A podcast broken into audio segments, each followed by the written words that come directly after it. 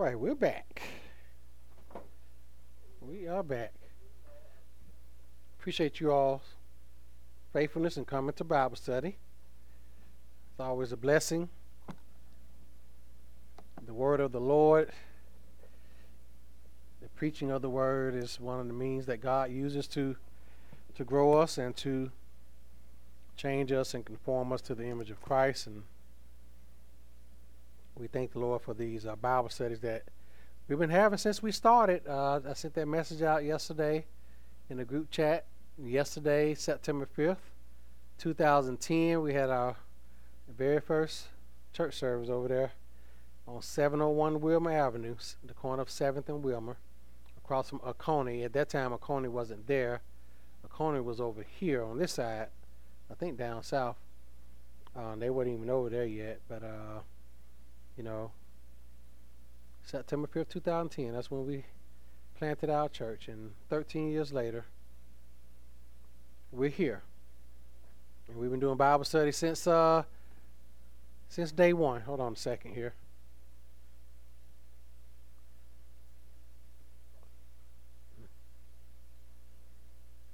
Yep, since uh our very first service.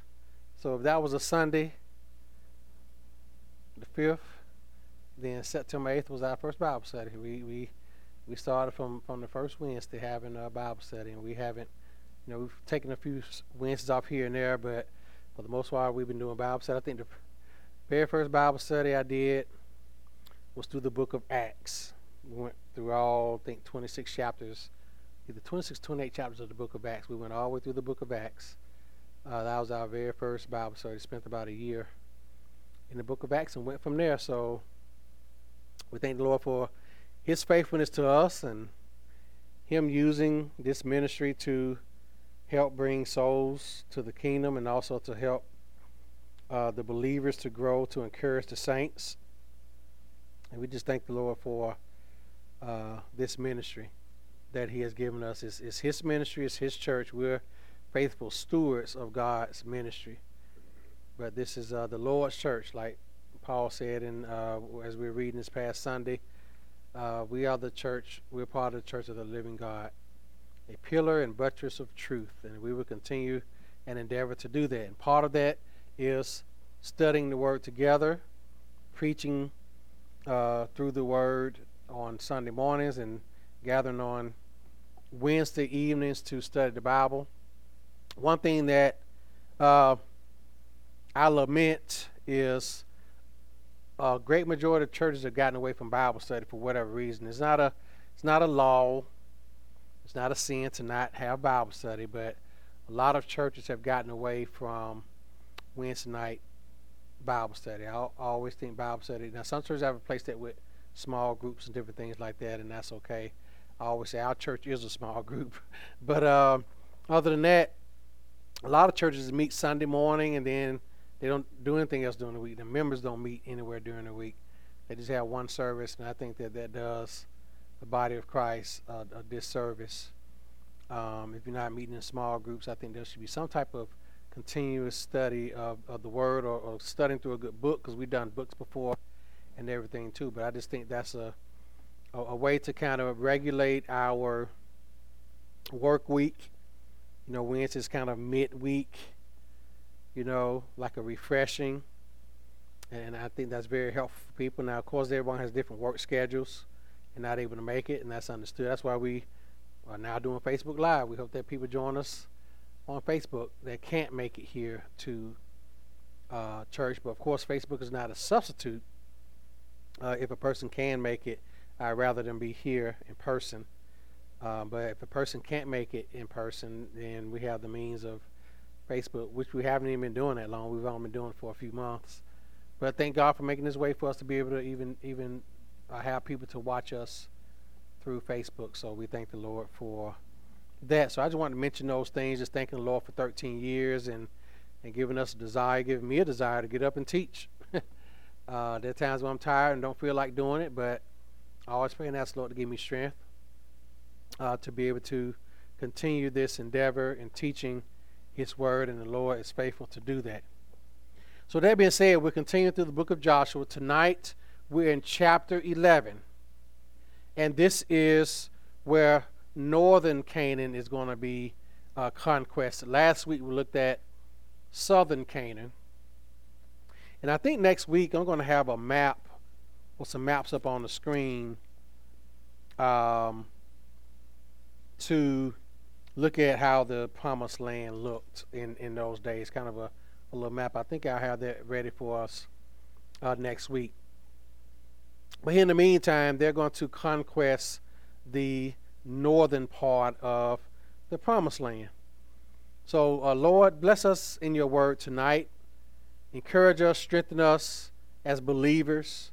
Strengthen our faith, Lord, by the teaching of your word. Lord, fill me with your spirit to teach well. And Lord, send your spirit to illuminate your truth to us. That we not just have an intellectual exercise in knowing and learning things. Lord, also that this may be a means of growth, that this may be a means of encouragement, that this may be a means of showing us how we are to live as believers. Lord, just help us tonight and just be with us tonight. And Lord, just refresh us in this midweek Bible study. In Christ's name I pray, amen. So we're going to look at, of course, as always, we're going to look at these chapters, this chapter in bite sized pieces, looking at a few verses at a time. So I'm going to look at the first five verses first. And in the opening verses of this chapter, the northern kings of Canaan gathered together against Israel because in chapter 10 it was the southern kings. If you recall, looking back at the beginning of uh, chapter 10, just to remind us at the first few verses, um, it says here, verse 3 Adonizedek, king of Jerusalem, Hoham, king of Hebron, Piram, king of Jarmuth, Japhia, king of Lachish, and Debir, king of Eglon. Those five kings came up against Israel. They were from the south. So now in chapter 11, we see kings from the north. So it says here, beginning at verse 1, verses 1 through 5, we're going to treat those first. It says, And it came to pass when Jabin, king of Hazor, heard these things. What things did he hear? That there was a conquest, that Joshua struck down, if you look back at verses 41 and 42 of chapter 10. And Joshua struck uh, them from Kadesh Barnea as far as Gaza and all the country of Goshen as far as Gibeon. And Joshua captured all these kings in their land at one time because the Lord God of Israel fought for Israel. Then Joshua returned and all Israel with him to the camp of Gilgal. So the fame of the Lord had spread. News had gotten around. Because first news had gotten around to the southern kings because they heard about how Israel defeated Jericho and how they defeated Ai. And that's when the southern kings came to defeat them. And the Gibeonites did too. And then so now these northern kings, they hear about these exploits that were chronicled. Now we don't know how much time passed between chapters 10 and 11. Remember, Old Testament narratives don't don't tell everything in real time. But we know that a period of time did pass between the end of uh, chapter 10 and the beginning of verse 11. Enough time to where news had spread around that Israel had conquered those southern uh, cities. So again, it came to pass when Jabin, king of Hazor, heard these things that he sent to Jobab, king of Madon, to the king of Shimron, to the king of Achshaph, and to the kings who were from the north in the mountains, in the plain south of Chinnereth, in the lowland and in the heights of Dor on the west, to the Canaanites in the east and in the west, the Amorite, the Hittite, the Perizzite, the Jebusite in the mountains, and the Hivites below Hermon in the land of Mizpah. So they went out they and all their armies with them. So this is a lot of people. Yet those northern kings, they had all these cities, all these nations. So they went out, they and all their armies with them, as many people as the sand that is on the seashore in multitude, with very many horses and chariots. And when all these kings had met together, they came and camped together at the waters of Merom to fight against Israel. So, man, that's a very vast army. When the scripture is saying, you know, as various as the sands of the, uh, you know, basically as numerous as the sands in the seashore, that's basically saying it was a lot of them. It was a lot of soldiers, along with their horses and chariots. This, when I read this, this reminded me of our responsive reading from this past Sunday. Psalm 20, where the psalm said, Psalm trust in horses and psalm in chariots. That's the first thing that came to my mind was Psalm 20. And the, the, the, the nations, God did not want Israel to trust in horses and chariots. That's what Egypt did. Egypt, the Egyptians came and gave chase to Israel when they were going through the crossing the Red Sea. They came in horses and chariots. And what did God do? He swallowed them up. So God does not. Um, here it is, Psalm 20 and 7. Some trust in chariots, and some trust in horses. But we trust in the name of the Lord our God. They collapse and fall, but we rise and stand upright. So that's what God does to his enemies. The enemies trust in what? The horses and chariots. The enemies trust in what? Numbers. But we trust in who? The name of the Lord. The name of the Lord. So, looking at this here, these kings gathered together. They came together to defeat Israel. There was a huge army that was assembled together. And why was this? Because they firmly believe that they must stop Israel now or never. They're like, hey, now's the time. Let's let's let's do this. We have to stop them. They they conquered all these other cities in the south. We have to do something. So let's get all these armies together. Uh, you know, a multitude like the sand of the sea. They're like, we got to do something. We got to we got to do it. And this was all prompted because they heard Israel's success and victory. they heard about their success. So they figured, okay, let's get a lot more people together. That's what they figured. And that is how um, our spiritual enemies think. They think that if they come in great numbers, they think if they are loud and boisterous and, and all those things that they can defeat the people of God. But guess what? They cannot. No matter how numerous our enemies are, if God is with us, what does the Bible say? If God be for us, who can be against us? No one. No matter how numerous our enemies may seem, no matter how powerful they they see all these soldiers, all these horses, all these chariots coming up against Israel. They went out, all their armies with them. Now, Israel faced a challenge they never faced before. They never faced the army this big yet. Remember, they didn't face the army of Jericho. They just marched around the city uh, one time a day for six days, and then seven times on the last day, and they shouted and blew their horns, and the walls fell down. Ai they defeated them, but they were a very small uh, army. They lost against them the first time because of Achan's sin, but it wasn't as big of a battle as this one. This army again was as many people as the sand of the seashore. And they had very many horses and chariots. Israel had never faced a foe like this before. And you notice it seemed like with each step, the challenges got tougher. Jericho they just had to shout and blow their horns. Ai, they went to battle. And now the battle is even more intense. It's like a, a succession. So this battle was different. And as a Christian, we can find that the challenges facing us in our walk can increase with each step of our Christian walk.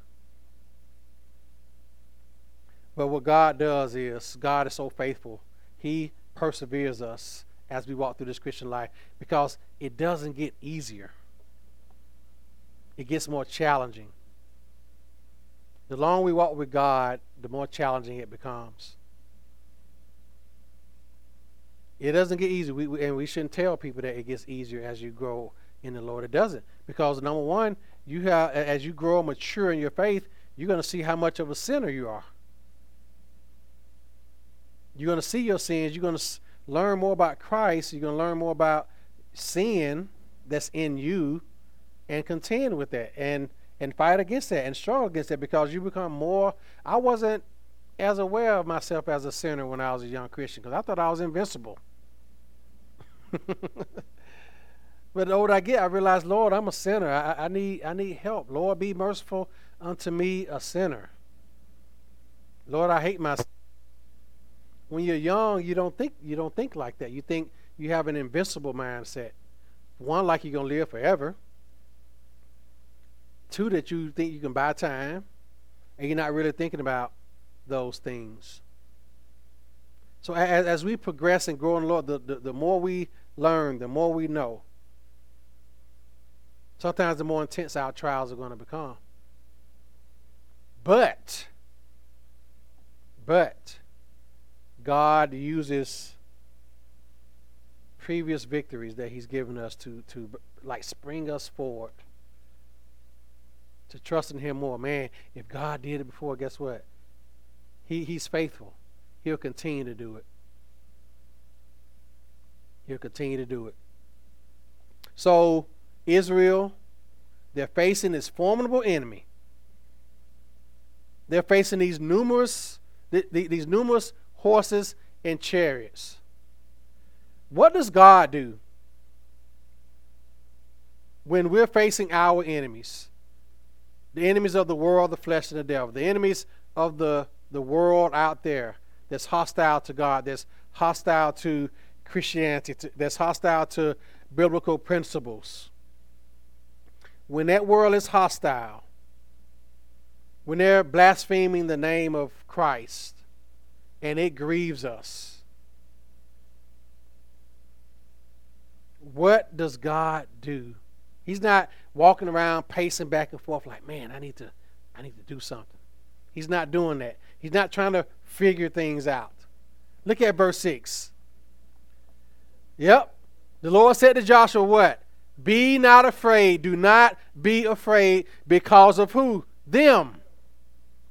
For tomorrow, about this time, I will deliver all of the slain before Israel.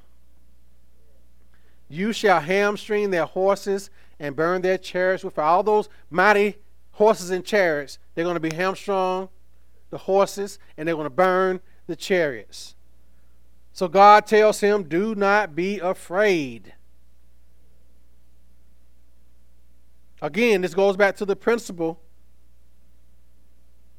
of placing confidence in basically military hardware.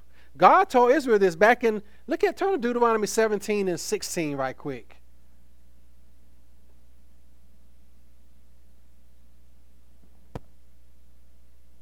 Turn to Deuteronomy 17 and 16.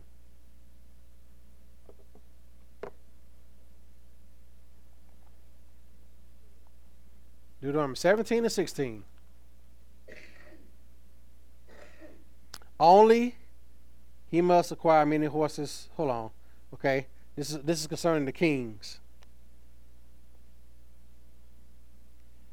He's talking about uh, the future kings of uh, Israel. He says, Only he must not acquire many horses for himself, or cause the people to return to Egypt in order to acquire many horses. Since the Lord has said to you, You shall not return that way again. So he was telling them, Don't acquire many horses. Now, I mean, we were studying this chapter, we looked at King Solomon, who did the exact opposite of what God had said. But not acquire many horses. So that's what, that's what God told them not to do. Why? Because that's what the enemies did. The enemies trusted in horses. Think about horses in their day like our tanks and, and, and armor and rifles. You know, we got all these things to fight with now. You know, our ships, you know, our Navy ships, our, our, our, our planes and, and, and all that. That's like us trusting in our military might as a, as a nation. Now, of course, nation is different from like Christian people. But this was God's covenant people. He told them, don't trust in those things like the pagans do. The pagans trusted in their might, their military strength. That was their God. They amassed these big armies to intimidate their enemies. They put their full trust in those things. But God said Israel, don't be afraid because of them. This attack was new and it was more severe than the other ones that they faced. But Joshua received a fresh promise of God's uh, provision, and the Lord was faithful to bring it. Now, why did the Lord tell Joshua not to be afraid? This meant that fear was an issue for Joshua and the people of Israel. It means that God wouldn't tell you not to fear if, if you didn't fear. So obviously, you know, He's God, He's sovereign, He knows. He knew that Joshua, it's not that Joshua didn't have fear, because he did. He's human, he's not perfect. So Joshua feared this big army, as numerous as the sand on the seashore, all these horses, all these chariots. Of course, fear came over Joshua and over Israel. But what did God say? Do not fear, do not be afraid. Remember, do not be afraid, do not fear is the most common commandment in the Bible. It's the most common one. That's one of the mega themes of Scripture. Do not fear. Do not be afraid. Don't fear man. Don't fear man. Don't do not fear. Do not be afraid because of them. God has a reason for everything he does. But one reason is not to make us fearful or afraid. And God wouldn't assure them to not be afraid unless there was a reason for the encouragement. So they needed that encouragement. So, verses 7 through 9 Joshua and all the people of war with him came against them suddenly by the waters of Merom. And they attacked them, and the Lord, so the Lord said, Man, he was going to give them the victory. So now they had this confidence to go to battle. Because again, the Lord said, Tomorrow, about this time, I will deliver all the slain before Israel. And the thing is, Joshua and Israel trusted what God said. It's like Abraham. The Bible says Abraham believed God and it was credited to him as righteousness.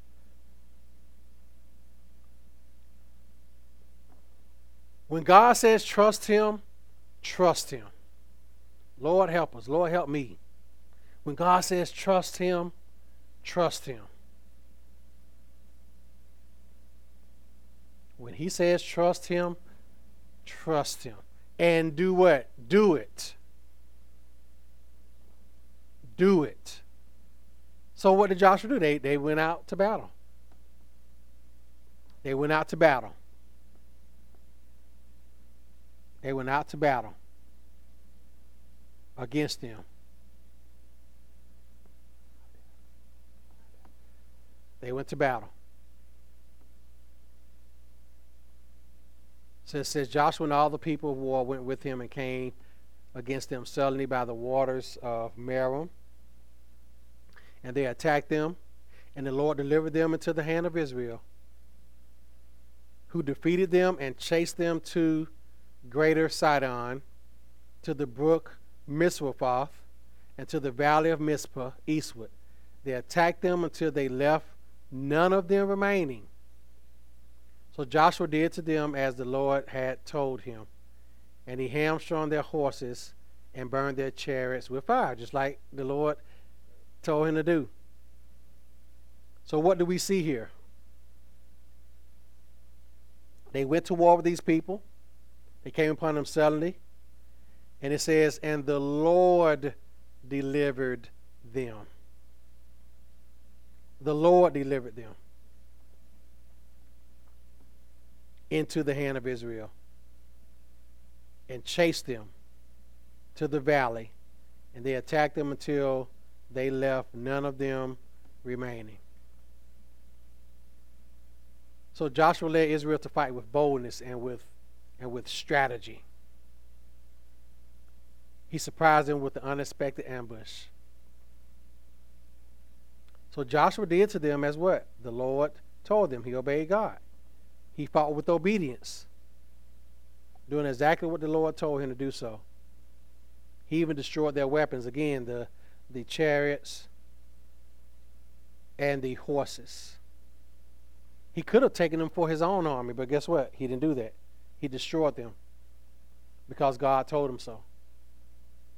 This is the thing. If we're going to trust God, if we're going to lean on God's promises, we have to obey Him. If God says do it, do it. God will never tell us anything contrary to His word. He will never tell us anything contrary to His word. He's faithful. He will not do that at all. Tell us anything contrary to His word. So Joshua did exactly what he said. He didn't spare any of them until none of them left remaining, destroyed the army utterly. So many times we can use horses and chariots against our spiritual enemies. But we can't trust in horses and chariots. We have to trust in the Lord. The Lord goes to battle for us.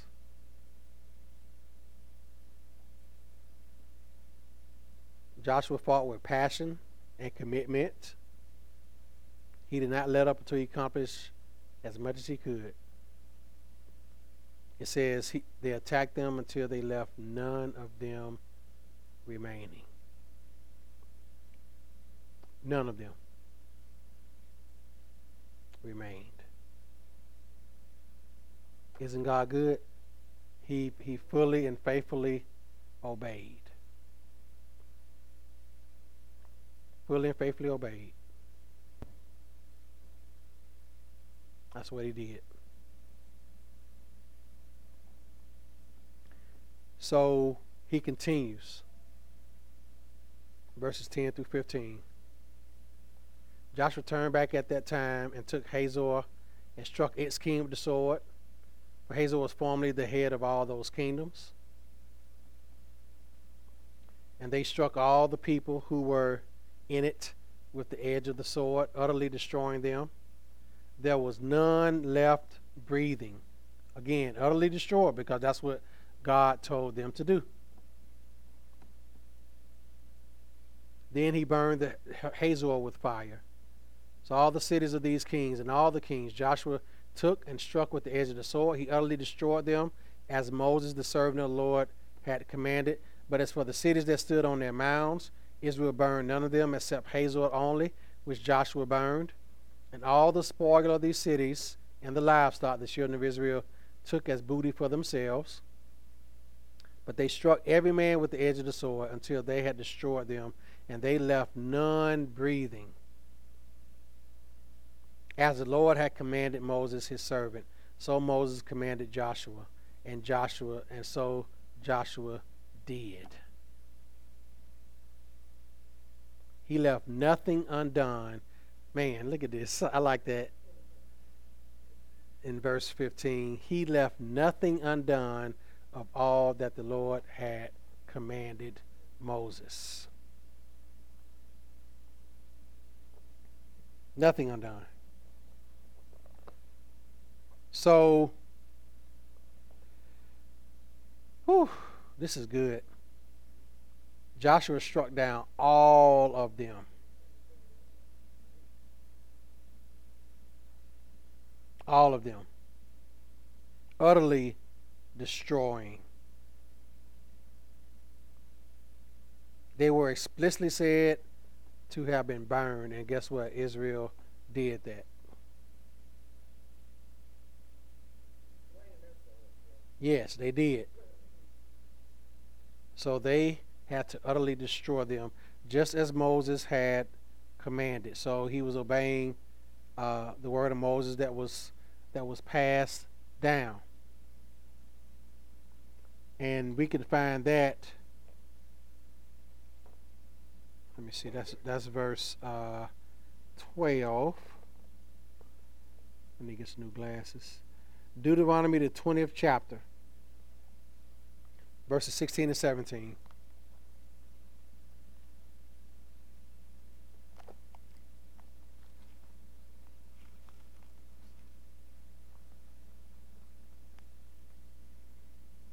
We read this last week, but you know, it bears uh, reminding again of what they were to do.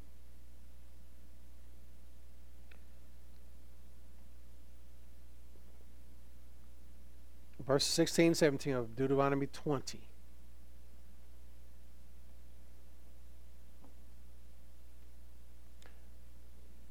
Lord says, But in the cities of these peoples that the Lord your God is giving you for an inheritance, he's talking about the promised land, you shall save alive nothing that what? Breathes. And that's what it says here in Joshua. But you shall devout, I'm sorry, devote them to what? The ESV says complete destruction. Utterly destroy them. The Hittites and Amorites and the Canaanites and the Perizzites and the Hivites and the Jebusites, as the Lord your God has what? Commanded. And why?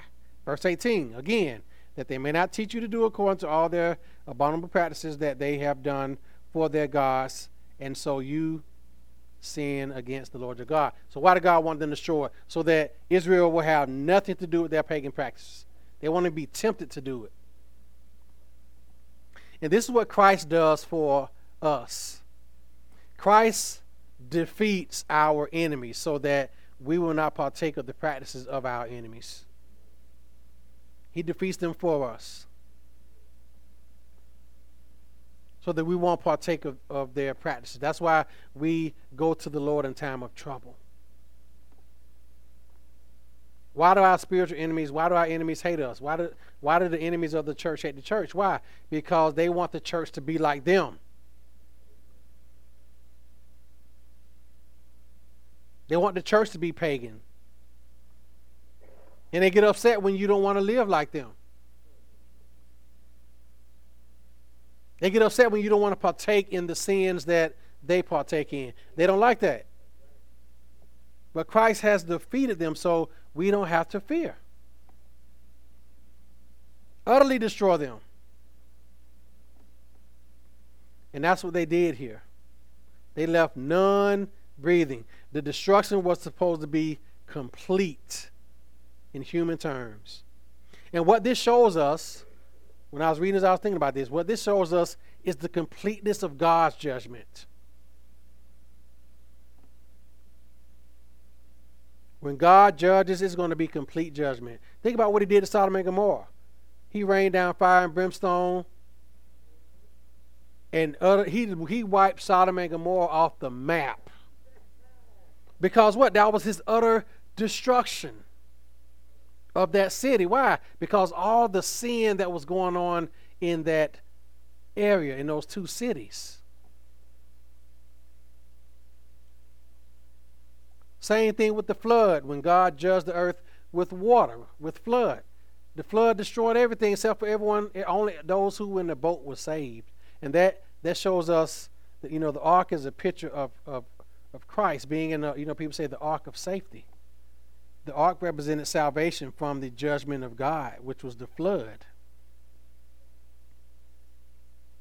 Those who were in the ark were saved. There was eight of them. It was it was Noah and his wife and his sons and their wives.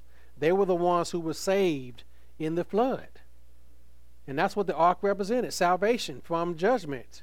When God judges, he does it completely and totally, and it will be utter judgment. It won't be a thing said about it. It won't be a memory of anything. God's judgment is complete. And we see Israel's obedience in that part where they struck every man, verse 14, with the edge of the sword, until they had destroyed them and left none breathing. This was God's judgment on those Canaanites, on those pagans. It won't be none of them left to do what? Tempt Israel into their pagan practices. None left. That's the completeness of God's judgment. And you know, that's how we should deal with our temptations to idolatry, is to totally get rid of them. Anything that leads us to sin. Jesus said, if your right hand causes you to stumble, cut it off. If your right eye causes you to stumble, pluck it out. That's how we deal with sin. That's how we should deal with it. Deal with it in a complete way. So now, as we get down close to the end of this chapter, Israel is going to find peace and rest. Verse 16 says, Then Joshua took all this land. So, remember, they came into conquest. God had given this land to them already.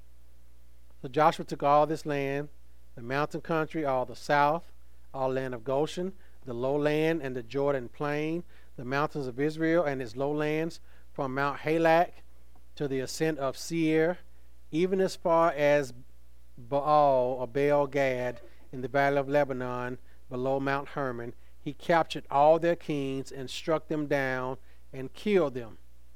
Joshua made war a long time with all these kings. There's not a city that made peace with the children of Israel except the Hivites, the inhabitants of Gibeon, remember, because they came to Israel uh, to, you know, basically become part of them. All the others they took in battle. For it was the Lord to harden their hearts that they should come against Israel in battle, that he might utterly destroy them, and that they might receive no mercy, but that he might destroy them as the Lord had commanded Moses.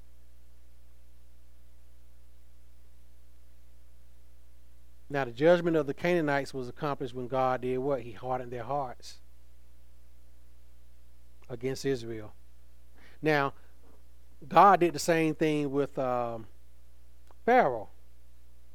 Each plague that came upon Egypt, Pharaoh relented. He said, okay. But God hardened his heart every time. That hardening was a judgment against him. When God hardens a person's heart, it is a judgment against them for doing what? Rejecting Him. The Canaanites were uh, pagans. They hated God. They tried to kill God's people. So what did God do? He hardened their hearts. The hardening of men's hearts is when, uh, again, to harden someone's heart is when God gives man up to the sin that is in his heart. Paul talks about this in Romans Romans 1. He does the same thing. He says here in Romans 1 verse 24, he says, Therefore God also gave them up to the uncleanness in the lust of their heart to dishonor their own bodies among themselves, who exchanged the truth of God for the lie, and worship and serve the creature rather than the creator who is blessed forever. Amen. So so, what does God do with sinners who reject Him constantly? He gives them over. That's what the Canaanites did. They rejected God, they rejected His people, they want to kill His people. So, what did God do? He hardened their hearts because they rejected Him. What does God do to the sinner? He hardens their hearts. And Paul continues in Romans 1 and 26 For this reason, God gave them up to vile passions even their women exchange a natural use for what is against nature. Lesbianism. That's what Paul is talking about there homosexuality among women. Verse 27 Likewise, also the men, leaving the natural use of the what? Woman. Burn in their lust for one another, men with men. Homosexuality, sodomy committing what is what? Shameful.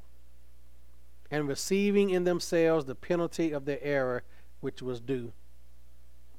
And even as they did not retain God in their knowledge, God gave them over to a debased or a depraved, or some translations say reprobate mind. To do those things which are not fitting or which are not convenient. That's what God does when He gives men over. They begin to do things that are not convenient, things that are not fitting, things that humans are not supposed to do, things that humans were not designed to do with their bodies.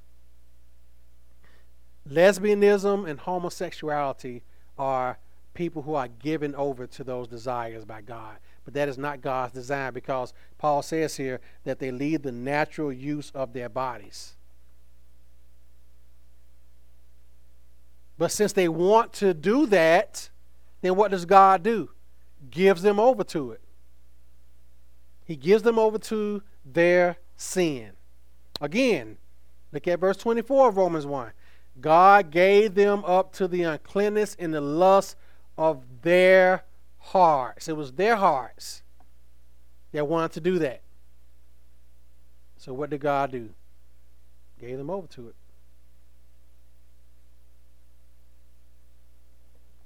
He gave them over to it. That's what he did. Gave them over to those desires. So, we're looking at that and then looking at this passage that we're looking at today in Joshua. God hardened the hearts of the pagans. Why? Because they wanted to be pagans. They wanted to reject God. They did all types of paganism, all types of idolatry, burning their children on altars and sacrificing their children. All types of sexual immorality was taking place, all types of idol worship. So, what did God do? He hardened their hearts as a judgment against them. So, that's what we see taking place here. He hardened their hearts that they should come against Israel in battle, that he might uh, destroy them. So they did, they obeyed, as it says here again, as the Lord had commanded Moses. We see that in verse 20.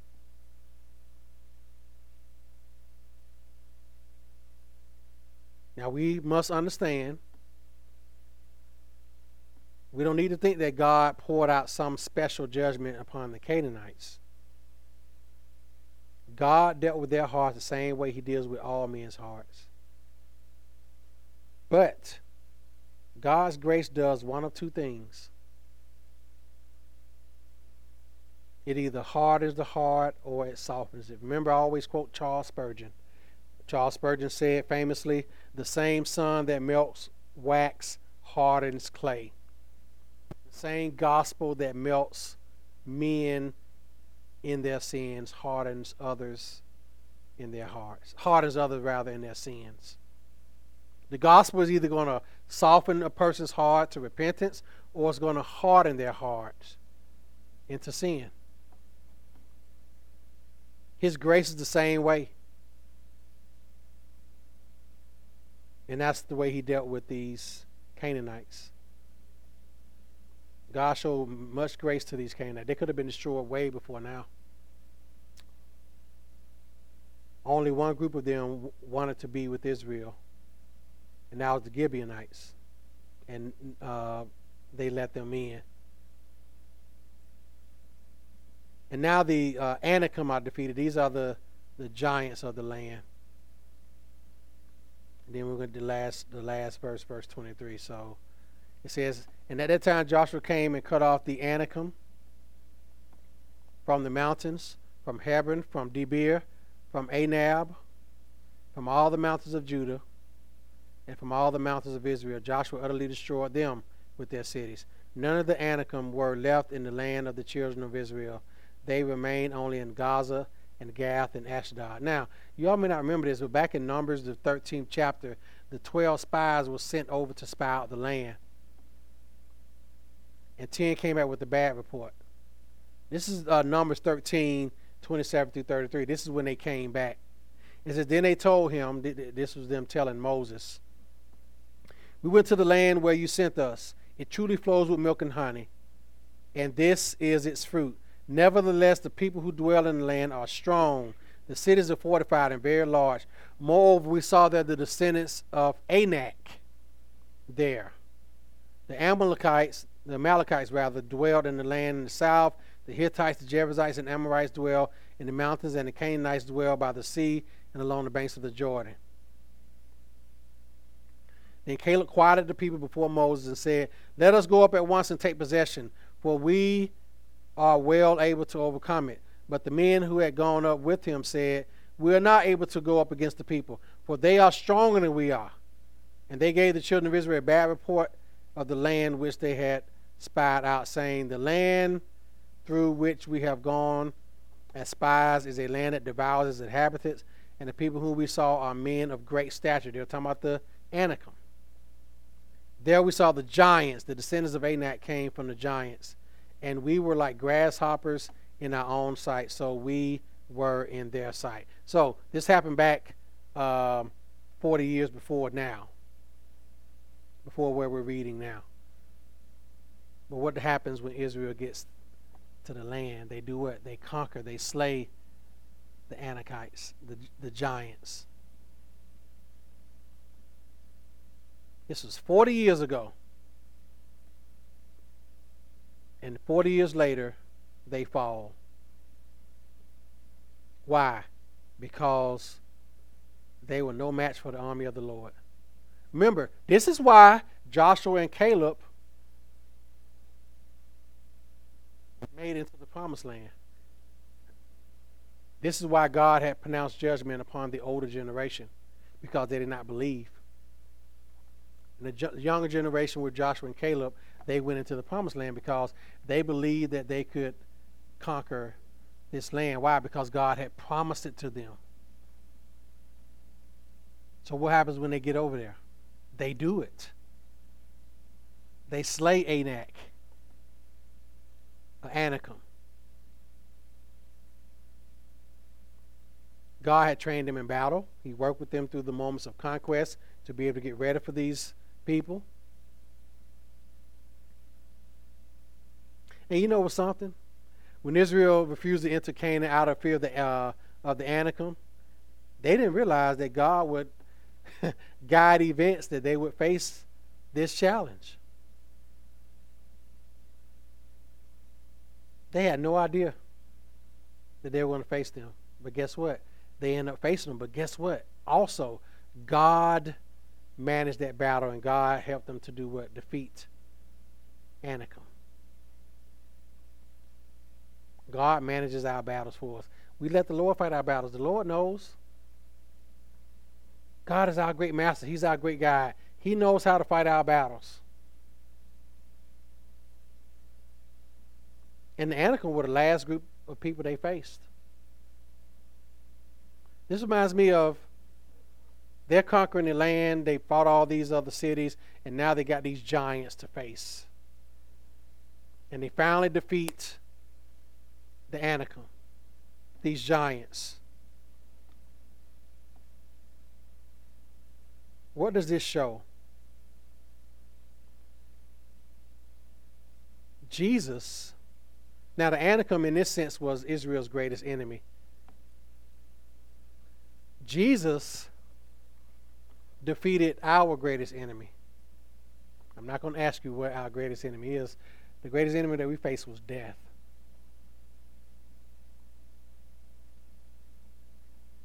Our greatest enemy was death. It's not is death.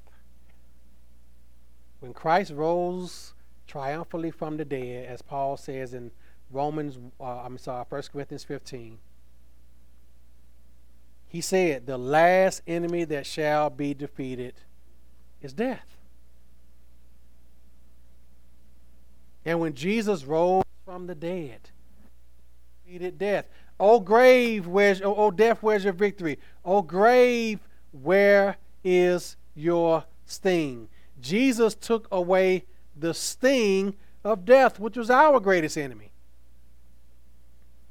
Israel's greatest enemy at this time was the Anakim because they were so afraid of them before when those spies went in.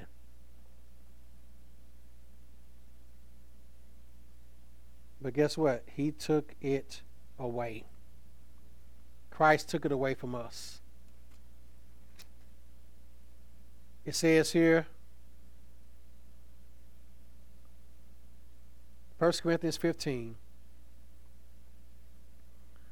and 54.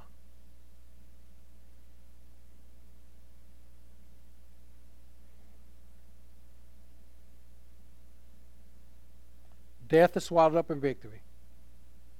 That's 1 Corinthians 15 54. 55 says, O death, where's your victory? O grave, where's your sting? The sting of death is sin, and the power of sin is the law. But thanks be to God who gives us the victory. The victory is the victory over death through our Lord Jesus Christ. So Christ defeated the last enemy that we had. He defeated the last enemy. Israel defeated this last enemy. And then they were able to have rest. And we see that in the uh, last verse of this chapter, verse 23 of Joshua 11. So Joshua took the whole land according to all that the Lord had said to Moses, and Joshua gave it as an inheritance to Israel according to their divisions by their tribes. Then the land rested from war. So had all this war to take place against the north and against the south. Now, more fighting was going to remain to be done, but for right now, the land rested from war. In chapters 13 through 19, we'll see the division of the land. But for right now, the land rested from war.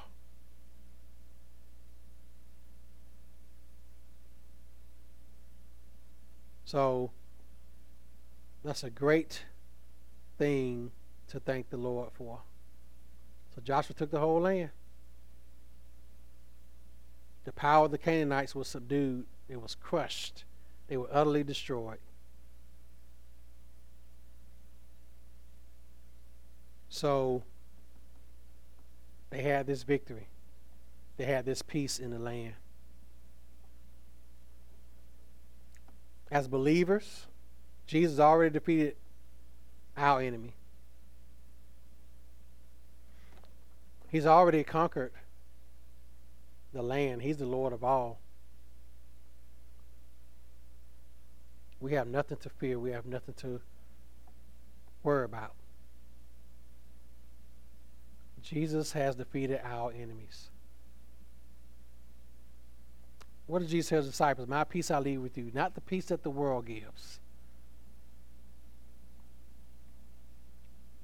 We trust in the Lord, just as Israel did, just as Joshua did. He he trusted in the Lord to help defeat their enemies, as numerous as they were, and as big as those Anakim were. Guess what? God gave them victory and He gives us certain victory also. All we have to do is walk in that victory that God has given us. God's promises with us. He promises never to leave us nor forsake us. Lord, help us to trust in you. We thank you for your word. Help us, Lord, to trust in you. Help us to trust in your words. Lord, we thank you for showing us in your word how you defeat all of our enemies the world, the flesh, and the devil, our physical enemies in this world, those who are enemies of the cross, enemies of your church, enemies of your people. Lord, help us where we're weak in our faith. Lord, increase our faith. Help us to trust in you, to not trust in horses and chariots, but to trust in the name of the Lord our God. In every area of life, in every of life, in, in, in everything that we face, Lord, help us to trust in you because you are faithful to do it. You are faithful, Lord, to help us conquer. Lord, be with us until we meet on the Lord's day. May your grace be with us. The grace of the Lord be with you all. In Christ's name, amen.